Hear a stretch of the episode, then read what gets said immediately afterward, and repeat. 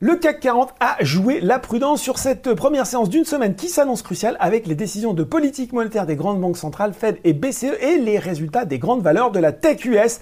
L'indice français qui termine la journée à moins 0,21% vers les 7082 points et presque 3 milliards d'euros échangés.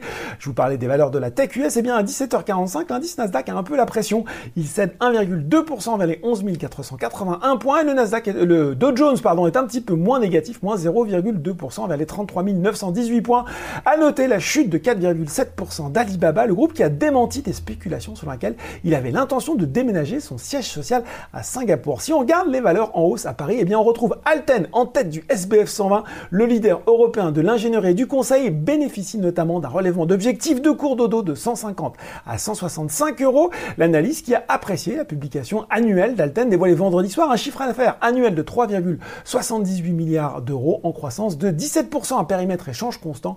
Pour rappel, le groupe visait une croissance interne supérieure à 15%. Derrière, on retrouve Thales, BIC et Cofas. Et puis sur le CAC 40, derrière Thales, eh bien, c'est Kering, le groupe de luxe qui a annoncé la nomination de Sabato Desarno en tant que directeur de la création de Gucci, passé par Prada, Dolce Cabana, Valentino. Il a la lourde tâche hein, de relancer le navire amiral de Kering. Concernant cette fois-ci les valeurs en baisse, eh bien, nouvelle séance difficile pour Elior, le groupe de restauration collective qui cède près de 9%. Société Générale a abaissé sa recommandation de conserver à vendre, mais a relevé son objectif de cours de 2,60€ à 3,10€. JC Deco, SS, Imagotag et Forestia sont également sous pression. Cette fois, c'est Morgan Stanley qui a baissé son objectif de cours de 25 à 20 euros sur l'équipementier automobile. Enfin, sur le CAC 40, gros coup de frein sur Renault.